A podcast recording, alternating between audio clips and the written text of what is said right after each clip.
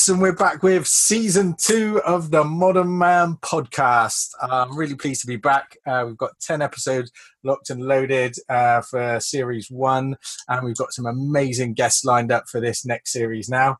Um, first of all, I'm really, really delighted to uh, welcome Mr. Paul Lowe from Speaking from My Heart. Um, I believe you're all the way out there in Torrevieja, no? That's correct, Fidel. Yeah. Wonderful. Uh, we'll talk a little bit about that as well in, in a bit more. Um, so, Paul Lowe runs a podcast called uh, Speaking from My Heart, which is also a, a series of books and uh, coaching programs and so forth. He's a he's a he's a coach, a bit like myself, and with a very very interesting background. Um, so, we're just going to go through and um, have a chat with him a little bit more and find out what he's got to say. So, Paul, if you just want to give yourself a, just a little short introduction, and then we'll get cracking with the chat. Okay, sure. Thanks. Uh, thanks for inviting me on. First of all, Fidel, absolute pleasure. Um, so my story starts, and I'll say my story because that's what it is. It's true, but it's a story nonetheless. Yep. And it starts back when I was a young child, being brought up in uh, inner city Nottingham, very very poor um, council estate there. Uh, poor but very happy.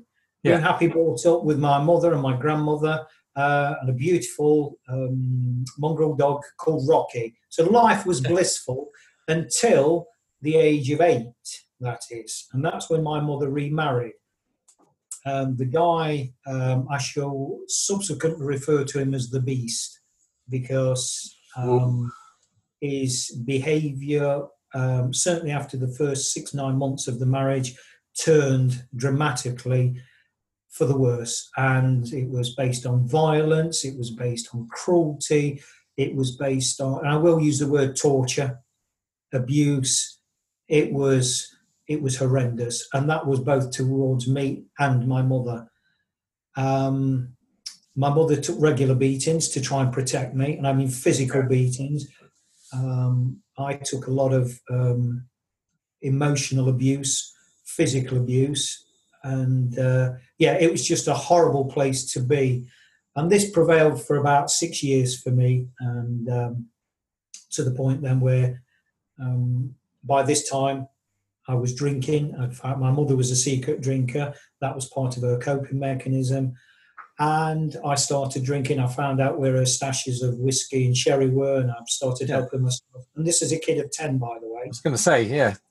Okay. Um, and I also developed this addiction towards a certain football club called Nottingham Forest, in Oh, the man. fervent belief that one day I would play for Nottingham Forest, and that gave me a reason for being, a reason to be alive, because everything else was falling around, um, or, you know, falling apart around me. Um, and that addictiveness uh, came to a head, and I've even got the date of the 23rd of March 1974, uh, five past seven in the evening, where I couldn't cope anymore. And that came on the back of two back to back defeats for, for Nottingham Forest. Uh, on the Thursday night, they played away in a cup replay, uh, the quarter final of the Cup to Newcastle, got beat 1 0, and then uh, who played in black and white, and that's significant. And then 48 hours later, played away at Fulham at Craven Cottage and got beat 2 0. Who played um, Fulham also playing black and white. Right. And I developed this thing called the black and white curse, uh, which was to haunt me later in life. And anyway, what happened on that Saturday, the 23rd? Um, I just couldn't cope. I couldn't understand, Fidel, this betrayal by my football club. How, how could they betray me? I loved them so much with everything that I got. They were my everything. Yep. Because, as I say, everything else was falling apart around me. So I gave them my power, my focus, my energy, my emotion. I gave them everything.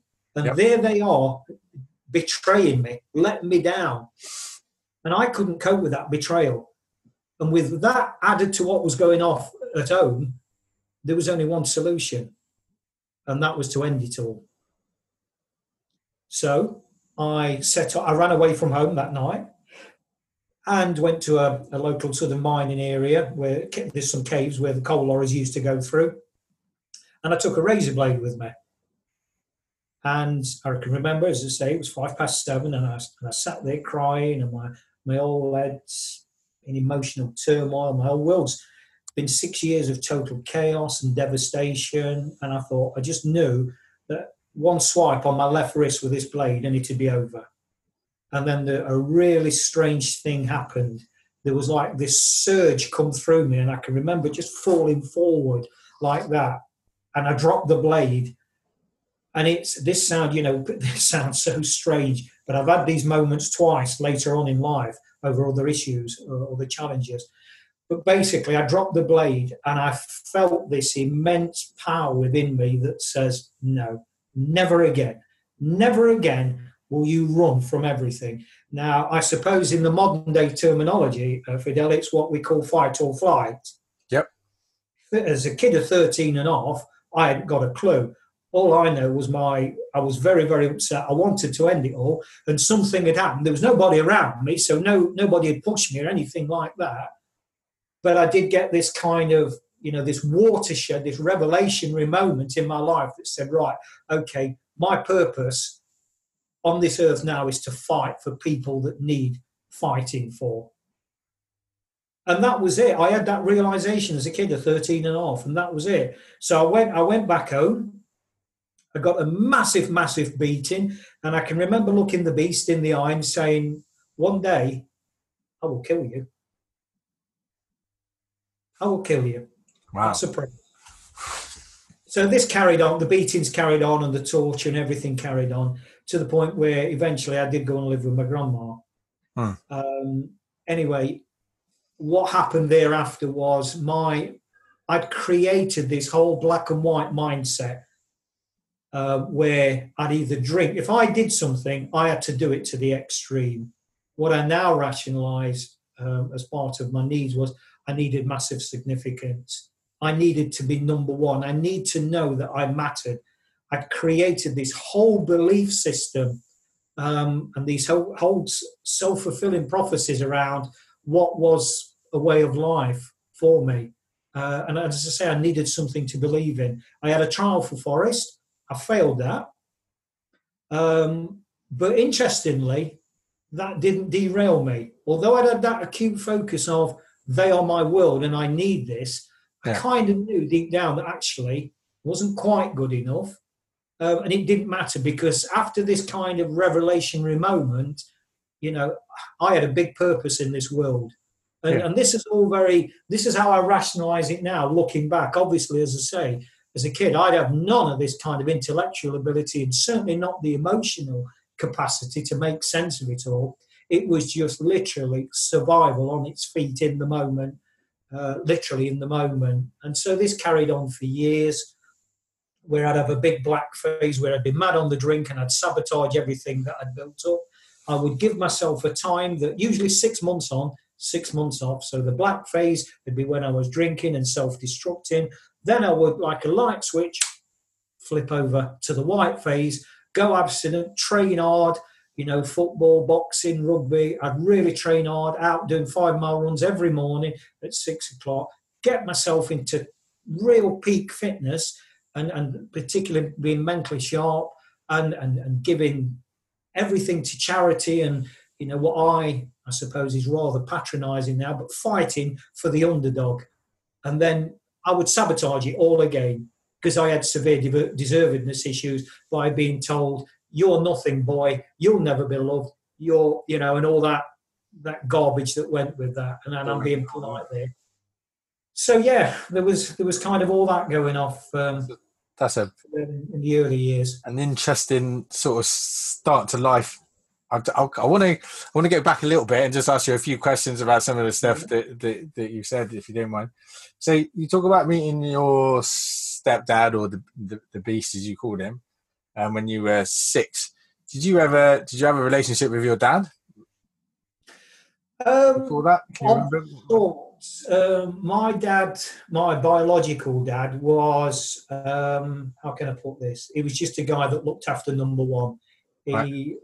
he left when I was three, and his drink and his boxing um, were very, very prominent in his life, and that was it. There was no room for anything else. Certainly not a child.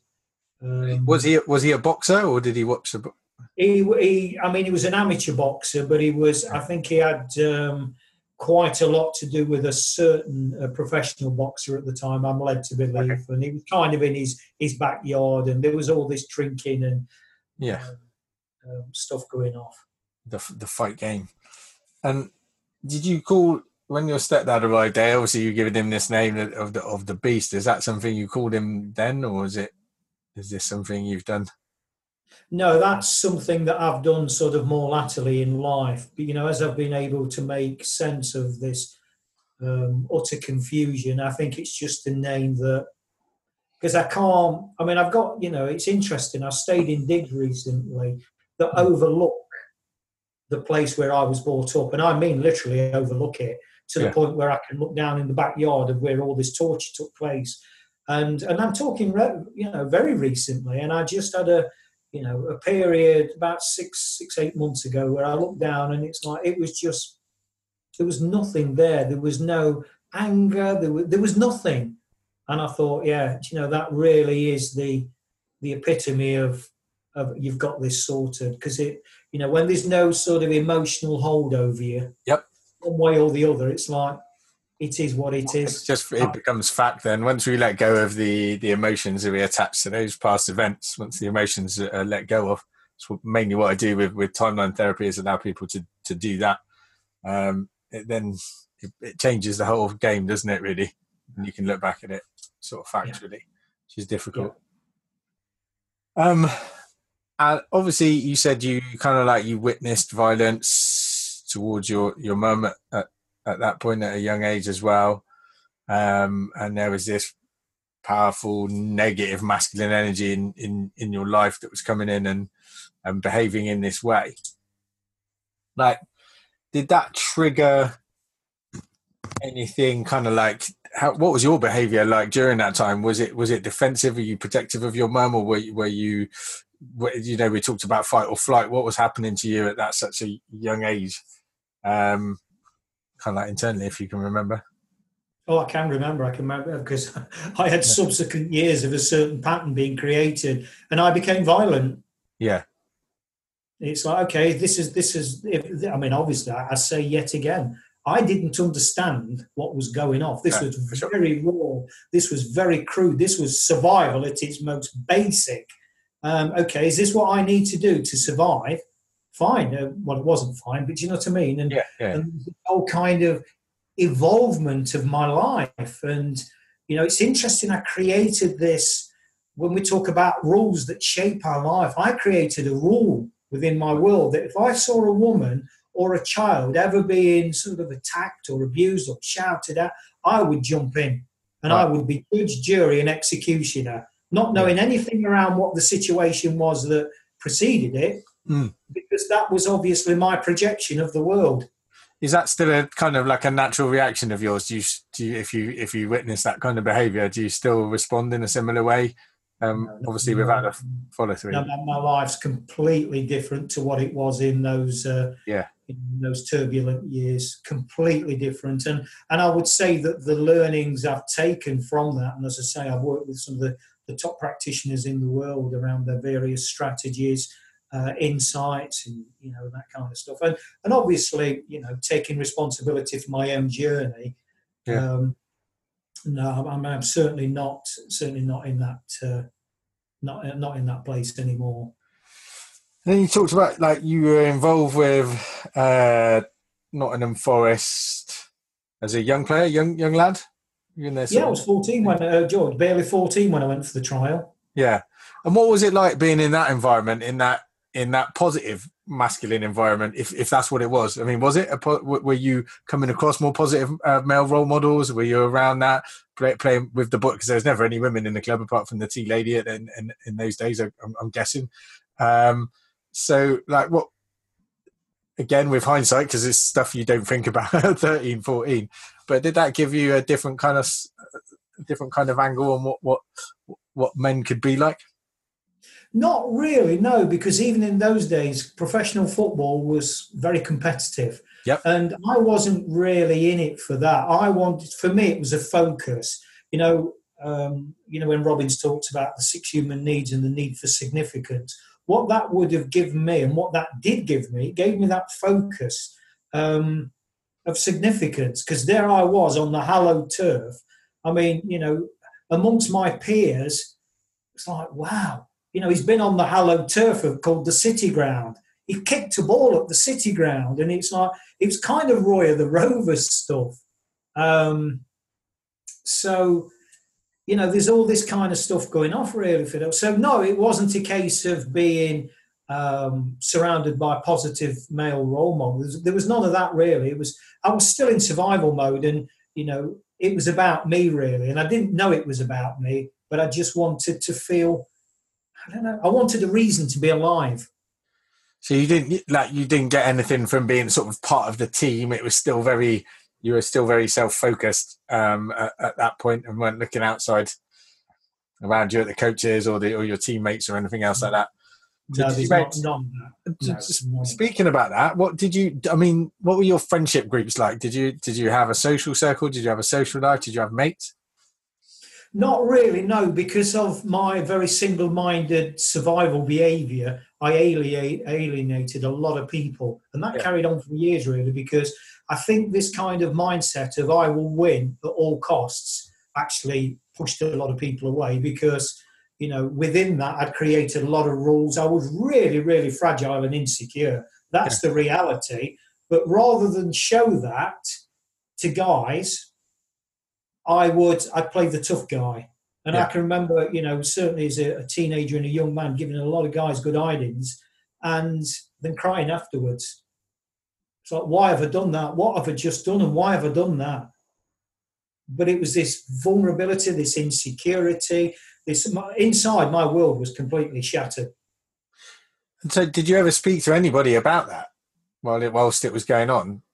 Not really, because I mean, you you know, putting this into context, you know, you've got to understand that this was like, you know, the the seventies, and in, yeah. in those days, uh, I sound like an old grandfather. Well, I actually um, you just kind of get on with it. Yeah, you know, sure. big boys don't cry, and that's one of the things I'm massively hot on now when I work with clients. It's like this stereotype of big boys don't cry.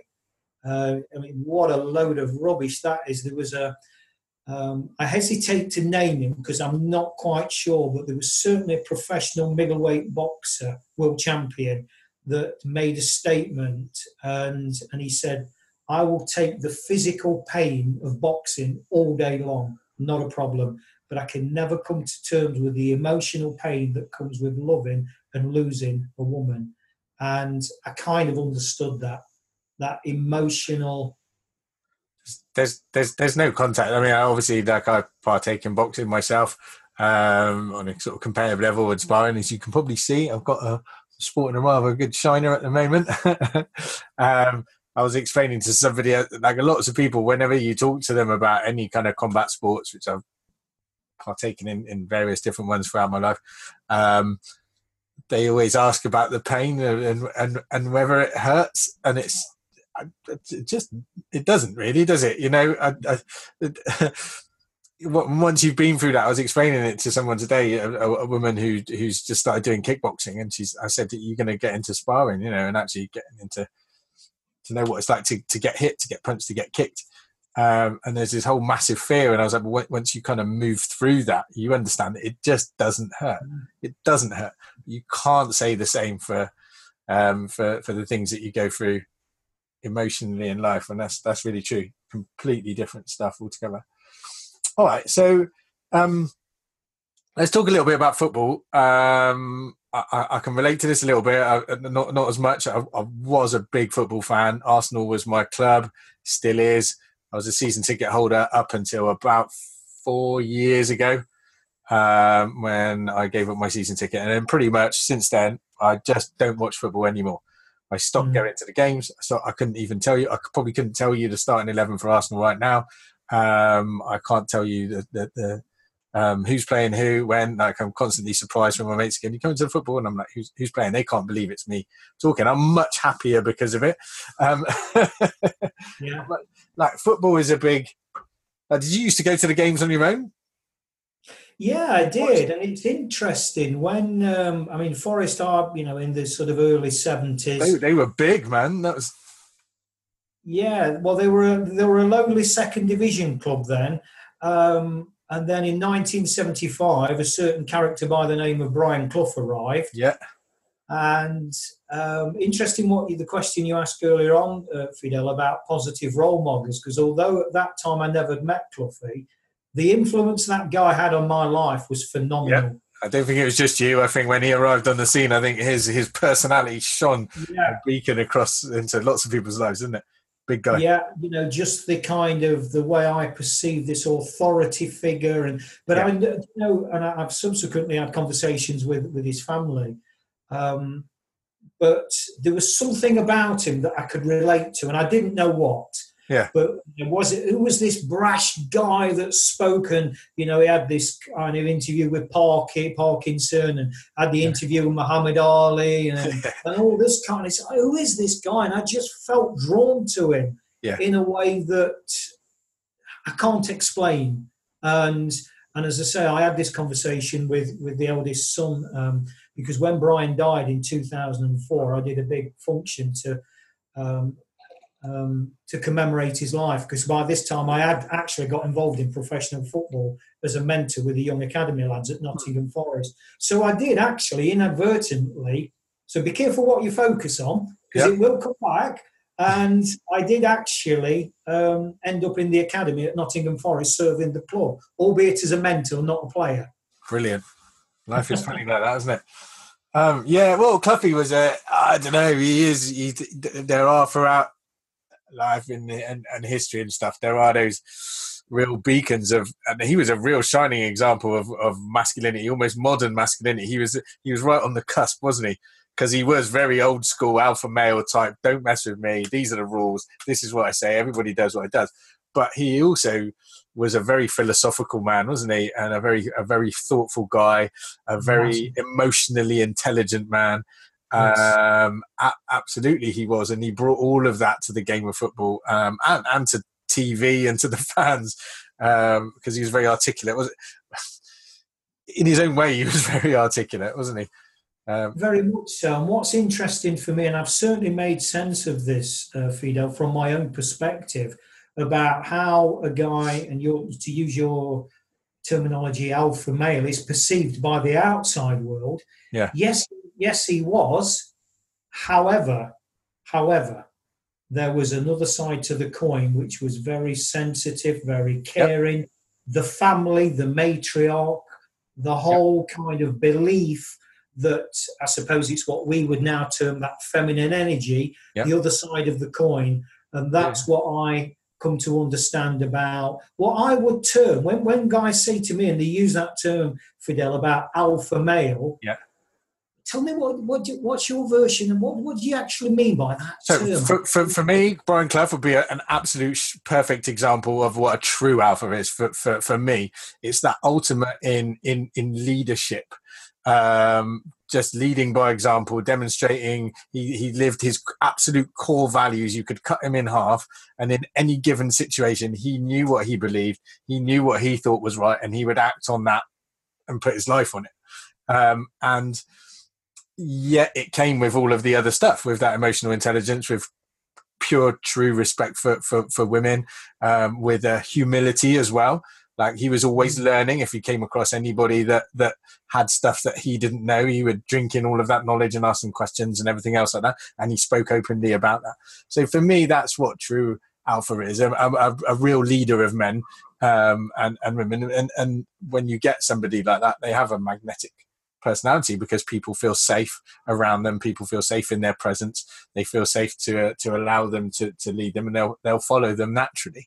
Um, and that's what i think true alpha is. There's a lot of mistaken use of the word i think but for me alpha is about being is that leadership role. It's the person that everybody follows and they're fairly few and far between but when you when you see them you you spot them didn't you? And I think he was one of them. Yeah, yeah. I suppose um, you know from my own perspective, uh, you know, one of the one of the sort of insights I share about that when I ask that question of people, you know, well, what do you perceive an alpha male to be? It's like, okay, so what about the other side of that coin? Because life and and, and energy and our own is about balance. Yep. Whether we understand it or agree with it, well, that's another story. But it's about balance. So this so stereotypical male masculine energy. But what about the other side? So you know, do you believe? And I'll often ask this question around in the context of alpha males. Do you believe that big boys don't cry? Then you know that ridiculous stereotype that we've been brought up. You know, it went donkey's years for me, Fidel, before I allowed myself to cry and heal. Yeah. Because I'd been given that belief system. Shut up, big boys don't cry. You just fight. You just fight. Stand up. Be like a man. And all that nonsense that that was, you know, that was fed to me by society. Yeah, it's dangerous. I mean, and, and it's an interesting conversation in itself. That the, the sort of not crying. Um, my sort of feelings on on the matter as they stand at the moment, and I'm constantly learning and drinking knowledge and speaking to people like yourself who have been on this journey a little bit longer than I have, um, is that um, it's nonsense to tell people not to cry. It's nonsense that as a man you wouldn't you wouldn't cry. I think there is. Um, I'm always wary is probably the wrong word, but I think that also that openness and that um, that emotional um, letting go. There's a time. There are times and places for it, you know, and I think that's part of as as we grow as a as a man is is making sure that that we have the intelligence and the knowledge this the self-awareness to have created spaces and places where we can go and, and be like that and let ourselves and take the time to do that on a regular basis if if necessary and, and needed and don't hold it back just for the sake of it but um but also you know just kind of like wandering around and crying at the drop of a hat and stuff like that i don't think it can, can be particularly helpful for a lot of people you know being overly emotional as a man sometimes because depending on your role so when we talk about alpha, we can't do that without talking about other. It's it's a kind of the, the the idea of of alpha is the sort of leader of a pack, which means there are other people in that pack, and it, and it makes me laugh. It's not funny at all, actually, but but, but there's an interesting concept that then then you have to have be, beta men and and all of this, um, which is really seen as as negative, and that kind of upsets me because in all other conversations when we talk about a team or we talk about um, you know a company and a company role we all know and we're allowed to say that there's a leader and then there are people like the leader can never function without a team behind him without other people carrying out the different roles and i think that's exactly the same i mean being a leader in itself is not an aspiration for everybody. It's lonely. It's tough at the top. You generally, the idea of being a leader is you're the one that will sacrifice everything for the good of everybody else that's following you. You know, that comes with a load of responsibility and weight and decision making. It's not this glorified position that everybody kind of seems to think it is. So being alpha, whether you're alpha male or alpha female, comes with all this other stuff. It's not something, it's not, but it is a position. It absolutely is because human beings are, are, kind of like pack animals and we do follow these people. They do appear in all different walks of our lives and we follow them when we're magnetized and we're drawn to them. So they do exist. And when we're in their presence, um, we then fit into a role b- behind that and we allow them to function. We help them and we support them in whatever, whatever context that's in. So, um, sometimes I feel like a separate conversation is to talk about the power of beta and, and your use in, in, in, in, in society and your use in the pack. And actually that that's not a, a secondary thing. It's just as important as alpha. It's just a different, a different role within a, within a group. But we've sidetracked quite a lot on that. yeah. I mean, just just to sort of clarify, uh, Fidel, what you said about the you know time and place for the the emotional uh, yeah. angle.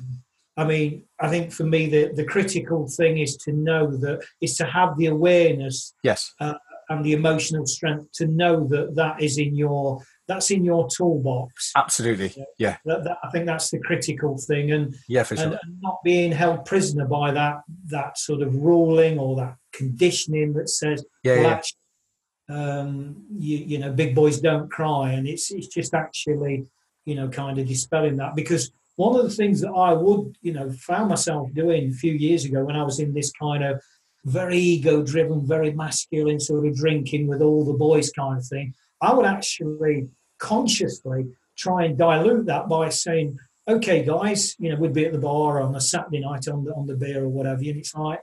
When was the last time you cried then, Fred, Joe, Bill? What? What were you on about? No, no, when, when was you crying? And then it's interesting that as the night wore on, how one by one they'd come and have a private, well, you know, I ain't going to tell Fred, Joe, or Bill, but you know what? Last week, because of X, Y, or Z, and, and, and, you know, we all feel so much better for that emotional release. But it is that conditioning, isn't it, that we're brought up with that, as I say, big boys don't cry.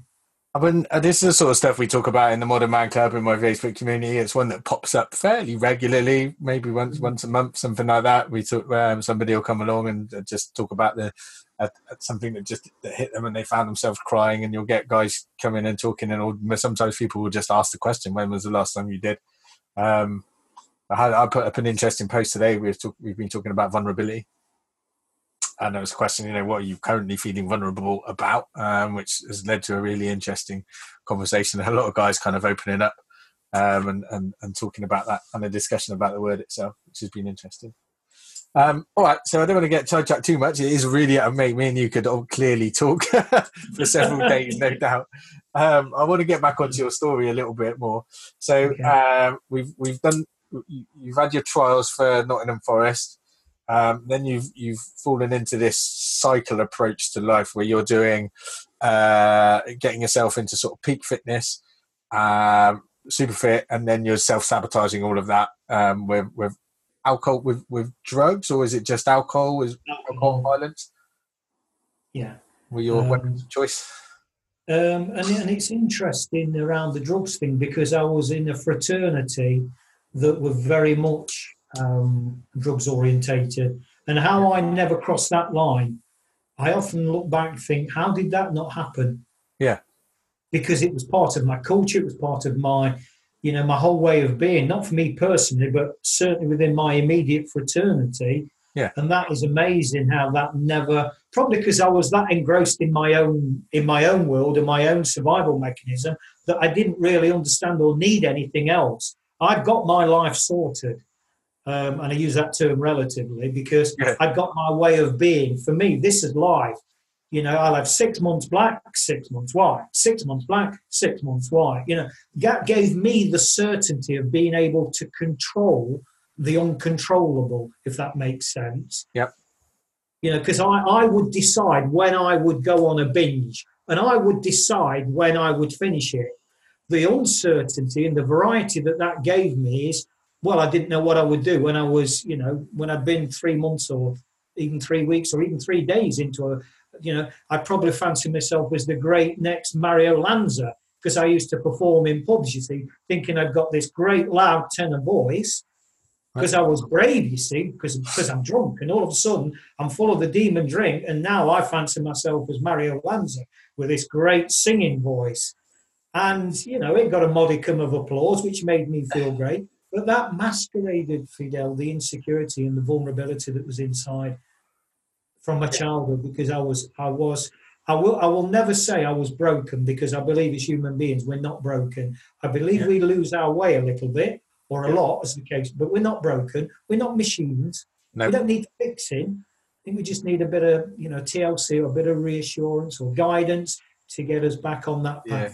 Language is really important about now. I got taken to task quite early on in my coaching career, um, but for using those those phrases about broken and fixed, and and, and, and I, I never have done since actually since I sat down and gave it a good bit of thought. So, what were you? What what what what was the age group when you were were doing this? How old were you When I was doing, when you were doing the whole the black and white thing? Is it like sort of late teens, early twenties? Uh, yeah, that's kind of well. I mean, I suppose that its start was what I sort of uh, became. Well, retrospectively, our classes was was that sort of back to 1973. Some, uh, sorry, 74. um, because that was the Newcastle United on the Thursday, the Fulham on the Saturday, and then my life did become, you know, this polarized way of being. Yeah. Um, even to the point where, you know, in subsequent years, if Forest played a team in black and white, so I know they're going to lose. I know they're going to lose. And, you know, the local rivals at the time, which was Notts County, actually playing black and white. yeah, yeah, yeah, yeah. So, like, what were you doing during this? Then, what were you doing, like, for for a living? What did you do for work? How did you earn your money? How were you functioning in your when you were doing your sort of off six months, the black six months? How were you surviving? Yeah, I mean, basically, when when I first left school, I got a job in a warehouse. I mean, I went to actually one of the top grammar schools, um, right. really, really sort of old school. But I never, I say I went. I was on the I was on the register. It was an old boys group. I never went because I was too busy playing football, practicing, and I was living with my grandmother by this time. So there was nobody to kind of keep me in line parentally. I mean, she was she was a great soul, bless her. But I was I was a free spirit, and you know I was out there sort of roguish like. I was never, I don't think, malicious. Um, not outwardly anyway. Obviously, the caveat on that being when I set myself up as judge, jury, and executioner. But um, so I was out there. I got a job in a warehouse when I left school with no hardly any qualifications uh, and expected to achieve very high, but because my world was in turmoil, I didn't. Um, the, the the warehouse thing was great because all the guys that I first met when I was 16 and a half were all Forest fans, a lot older than me. They was all drinking. And that was just about the time when Forest was starting to become a good team.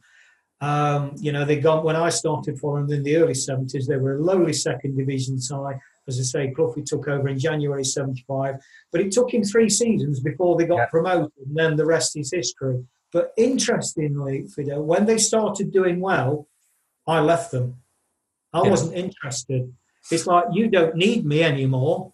Well, they didn't need me anyway, but this was how my way of thinking and belief system was at the time that they needed. We were still married in my in in my mind, in my heart, despite yeah. the fact that they broke my heart and that you know I still was emotionally attached to that football club. Uh, but when they started doing well and conquering Europe, it's like, okay, I've done my bit now. You're stable. You don't need me, and I'm off. Do you do you still get to games? Do you still follow them? Yes, I do. in fact, I went to one a couple of a couple of days ago. Yeah. Yeah, it's a funny that the bond, isn't it, between a, a man and his club? It's like uh, someone was asking me the other day, you know, and and the dislikes as well. There's still something, you know, my hackles still go up when I think and look at Tottenham. I was watching the other day the, the game against Man City. Someone showed me that, and it was just like that would have been wonderful if it was anyone apart from Tottenham. I would have really enjoyed that. But look at their faces. Look at them, and I get quite animated. And um, and even though I'm just like I said, I'm, I'm kind of out of football now. You can't erase that from you can't erase the emotion that you have with with your team and, and kind of what that means. Yeah, I mean, I've gone on record, with as saying I've, look, I was married once. I've had three engagements, had countless girlfriends, but I've only ever had one football team. But it used to, and one of the things for me though was why I kind of like stopped going though was because when during those days the fans were important. They had a place at the club. They had a voice the management and the owners, there was thought listening, players, you know, you were close to the players. There was kind of like three, four parts to the football club, and the fans were absolutely a part of that. And that really, certainly in the Premiership, is just just doesn't exist anymore. And it certainly doesn't in the top clubs. You know, Arsenal, when I gave up my season ticket, they can care less whether they cared about as much as whether I turned up to the game as whether Mr. Nike does about whether I buy a pair of Nike or Adidas for my next pair of trainers. They could not care less on a personal level, um, whether they got or gained gained a fan. Um, and that for me was just like, well, in that case, I'm just a I'm just a punter. Literally, I'm just purchasing a a product, and um, and and that kind of kind of stabbed the the. It, it felt like when you find out your wife is only with you for your for your money or whatever. I guess a little bit like that, and really, she's just yeah. not interested in sleeping with all. The Maybe something like that. A little bit heartbroken. Um, Okay, so let's talk about that. We've talking about wives and, and, and stuff. You said you've been married on a few occasions. Uh, once, but what? in oh. the if just once, uh, in the true nature, Fidel, of podcasting authenticity, to you know, it's all live and it's not perfect. Can I ask you to speak for one minute while I visit the little boy's room? you can too, yeah. yeah, yeah, yeah. I'll be one second. I'll talk about Arsenal. um, yeah, so we're talking about like uh, marriages and, and, and relationships. So you told me earlier um, that they played quite a huge part in your life, and certainly in in you getting getting better um, and turning your life around and change, changing stuff for you were, were, some of the women in your life. So tell us a little mm-hmm. bit more about about them and um, and how that's worked. Yeah. Okay. So I got married at 23, and that was more or less, um, you know, the um, one of the girls that uh, that I grew up with on the council estate, and I felt, and that was quite a conscious thing that I need. I actually needed to get married and try and settle down because I think uh, had I not, I would have actually killed somebody. Right. Because of the way my mind was, and the reality is, actually, I shouldn't have got married because it was for the wrong reason. Yeah. But ironically, um, you know, I think it has. It's um, it, it did keep me. It certainly kept me out of prison um, for for doing a life sentence, and um, it was yeah. I look back on that now, Fidel, and uh, as I say, I stayed with the ex-wife when I when I come back to the UK, and uh, you know, I've got three amazing kids, all grown up now. I've got grandkids as well. Yeah. Um, but it was it was a strange one because I've apologised to her so many times about my behaviour because obviously I was wild. I was still out drinking. Um, six months on, six months off. You know, creating creating all kind of chaos because my basically my head was still screwed. And the more life went on, I mean, it was, it was kind of become even more and more polarized because in the whiter phases, as I say, you know, I had three brilliant kids, um, jobs. You know, the pattern was the same, but at a higher level. But the pattern was also the same at a lower level. And, you know, I was not a good husband. I was not a good family man. For me, it was that protectiveness. I will keep my kids safe at all costs. Almost sort of, it's like some kind of hillbilly connotation. I'd sit on the doorstep with a shotgun because I'll keep my kids safe, yeah. kind of thing. Well, actually, there's more to parenting than that. Um, but it's that very. Have you spoken to your kids about that since? Yeah, yeah. I mean, we're you know we've got great relationships. What's and, uh, their recollection of, of of of you during that time? You were dead strict, Dad. Yeah, that's all you get from them. There's no judgment. There's no, you know, um, yeah, that's all you get. Dad, you were dead strict. And that's it. That's all they ever say. Um, and you can tell that there's no kind of resentment or animosity or anything. Because I've been honest and open with my kids, particularly in latter life, um, about you know the mess I was in. And you know, I've said, look, you know, try and take some learning from this. I wasn't a bad guy. I'm a soft, warm, loving guy who knows about his strength. And my strength is my emotional um, ability to to love. But that was lost, and I'll come to and please hold me to that conversation about um, the, the, the dog situation, um, Rocky the dog, uh, Fidel, because it's very powerful, I believe, in terms of of learning and, and breaking down these stereotypes, particularly this word and this concept we keep using of people thinking they're alpha male and that oak tree mentality um, There's the, the, the, a man will no matter how tough he is, man. A man and his dog is a is a is a separate. I got one here, man. My my my best mate Jackson. Um, just been for a bit of an emotional thing. He's been for the for the vet. He's back. He's he's an old big boy. He's half Rottweiler, half bull mastiff. Does nothing but sleep. Um, but yeah, man. Wow, oh, that's probably the last time I cried. My the dog, the dog before him, my Rottweiler Zico, um, died when I had to have him put down. I cried for day. I didn't get out of bed for like two, maybe three days. Yeah. Yeah. yeah. Um, and so, um, you know, this, this, and it's probably, you know, appropriate to talk about this in the context of this particular yeah. family dynamic, Fidel, because what happened was, um, up until this happened about three and a half, maybe four years ago. I went to pick my uh, my eldest daughter up for a job interview, Right. And as I did so, I went up to her house and she was sort of, you know, getting a coat on and, and what have you. And, and this beautiful, beautiful soul um, called Max, a, a border collie, absolutely beautiful. Yeah. And he just sat there and he was staring at me. He got these piercing blue eyes. Yeah. And I said to my daughter, I said, "Tell him he's." He's, he's like, he won't take his eyes off me. He's like staring at me all the time. oh, it's all right, Dad. He loves you. Oh, it's like, okay. I said, I'll wait for you in the car down the drive. So I went down, I went down to the drive, got in the car, and she come down a couple of minutes later after she blocked up and she said, Are you okay, Dad? And, and my eyes were, were filling up. And I said, Yeah. She said, Can I tell you something? You know, bearing in mind by this time my daughter's in her early 30s. And I said, Yeah, of course, yeah. She said, I've never, ever, ever seen my hard man dad cry. And I said, You know what? And there's the problem. She said, I don't understand, Dad. I said, Let me explain something to you. When Max was sitting there staring at me, that took me right back to when I was a kid of six or seven. And Rocky, my mongrel dog then, was my pride and joy. He was my everything. And do you know who your dad really is? after all these years and everything he's been through, never mind all the fights, never mind all the scars, never mind all this bravado, do you know who he is? He's that little seven year old kid that loved Rocky, the mongrel dog, and he's still that guy today. That's who your real dad is. Never mind the rest, he's just masks. She said, Dad, I get it. And that laid to that laid a lot of demons away from my world then, because what that did, for Fidel, was actually expose that.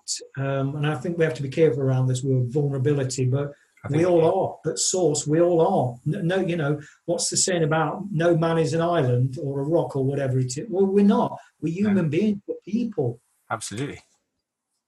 And and that was that was as recent as I say, it's three and a half, four years ago animals have a way of touching us, don't they? Um, it's almost as if there's a degree of separation where we can be emotional and allow it. It's less complicated, isn't it? Um, to be in love with an animal, to to have that respect, to have that thing, and to to open up to an animal. Um, it's just far far less complicated. It's, very, it's just very cut and dry, isn't it? They are loyal. They look to us, and, and we can give that back. And so, quite often sort of historically, isn't there? There's there's lots of stories and tales. Of, when I remember uh, one of my favourite books as a kid was uh, uh, Jack London, uh, Call of the Wild.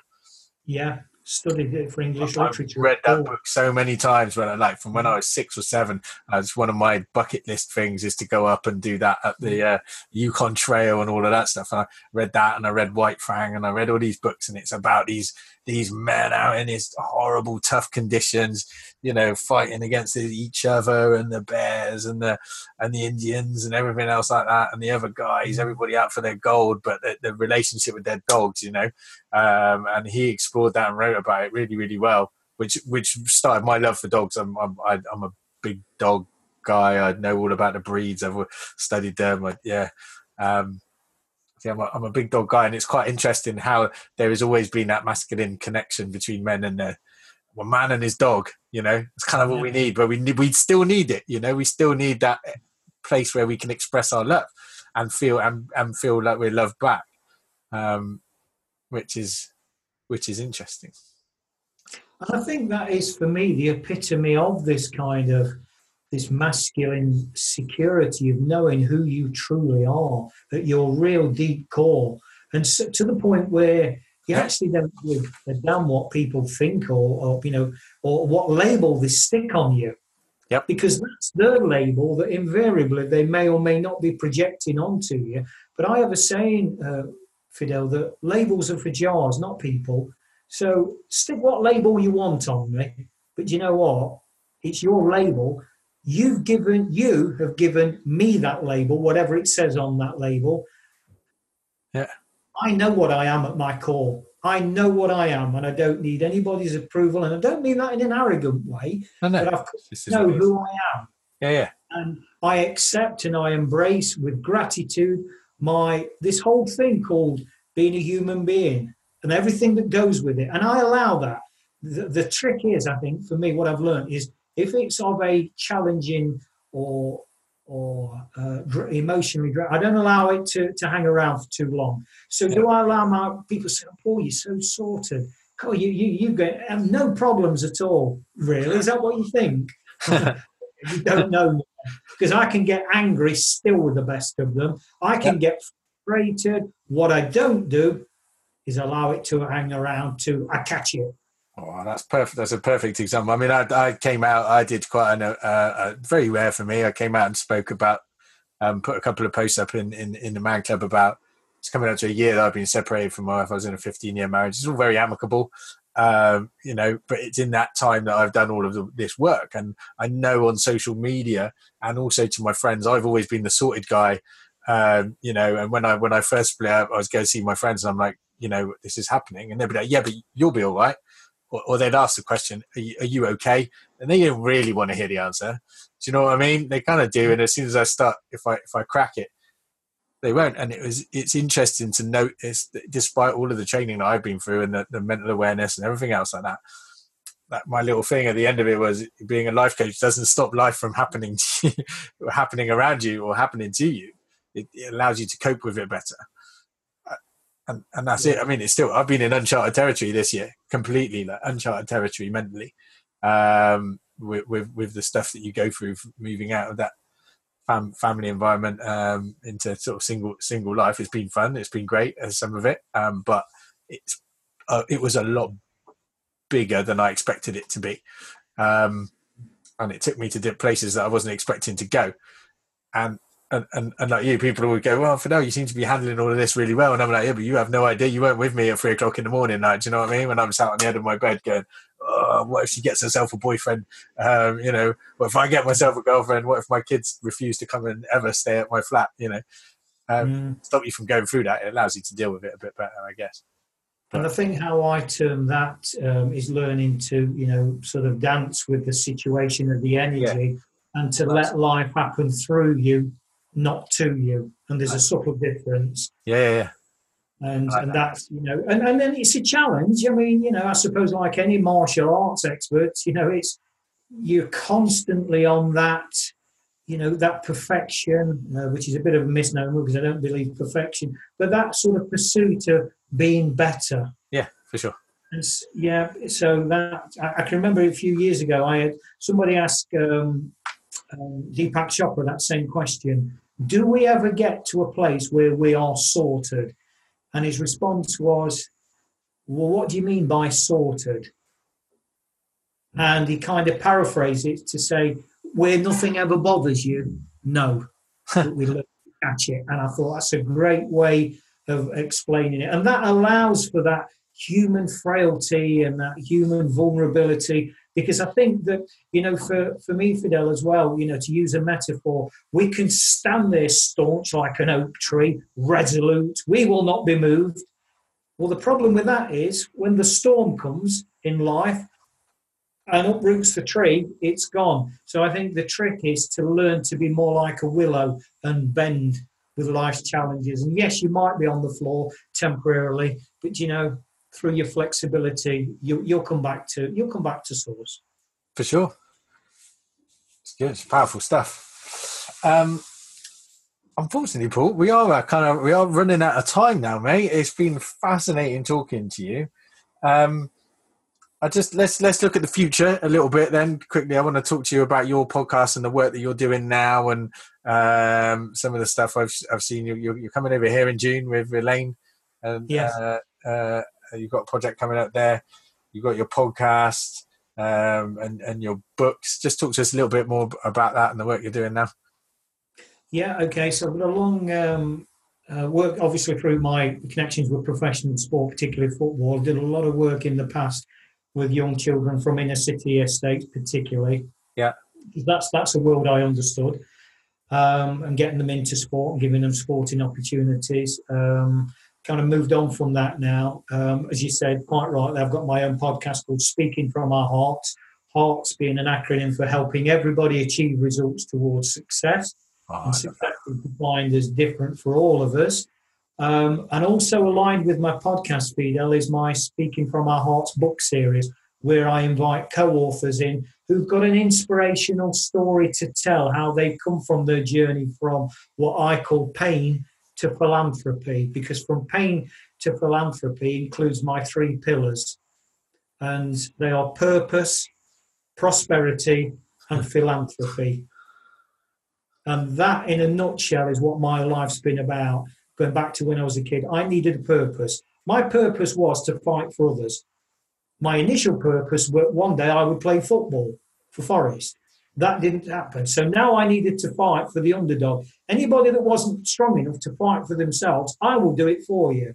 That became my purpose. Got me in a lot of trouble, by the way, hmm. hell of a lot of trouble. But but purpose is not enough. We need more.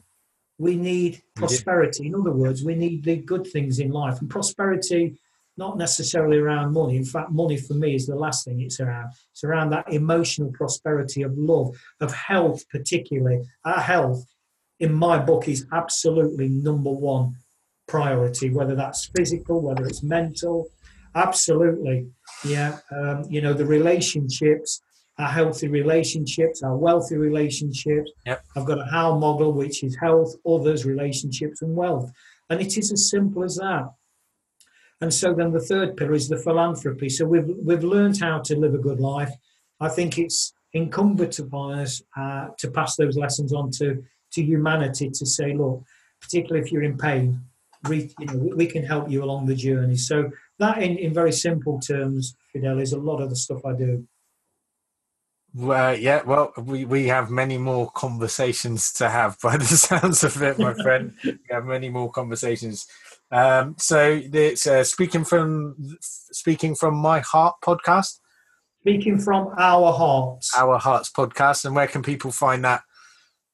Um, it's on all the major outlets like Omni, Stitcher, iTunes, all the usual Yeah, all podcasts. the usual places, and and the books are they on Amazon or how do we get hold of them? They're all on Amazon as well. Interestingly, I'm just doing Speaking from Our Hearts too. Uh, I did a book in between called Emerging from the Forest, which is my own story about I overcame uh, from pain to that first stage purpose, overcoming these limiting beliefs, that tortuous journey. And if I can probably just leave with this one uh, parting shot for listeners, Fidel, that it took me decades to unlock that particular journey. What I now know to be true is that that, that particular one can be unlocked in seconds. In seconds. Powerful stuff. I know, and, uh, and again, as a facilitator, I've I've I've seen people overcome stuff very very quickly, remarkably. So. Yeah. Brilliant, Paul. It's been an absolute pleasure, mate. Um, I have a feeling I'll, we'll, we'll we'll be revisiting uh, you as a guest on on here, and um, I've got also got a, a feeling that we'll be doing a lot of other stuff together. You, that we've definitely got some similarities in our stories there, and uh, and, a, and a lot in common. And I look forward to continuing the conversation. Um, so that wraps up another episode of the Modern Man podcast. Um, we'll be back again uh, next week with another amazing guest, and uh, we've got 10 more to go. Thank you all for joining me. Uh, if you want to find us online, it's the Modern Man Club on Facebook, and my website is the modern man, uh, modernman.org.uk. Thanks for tuning in.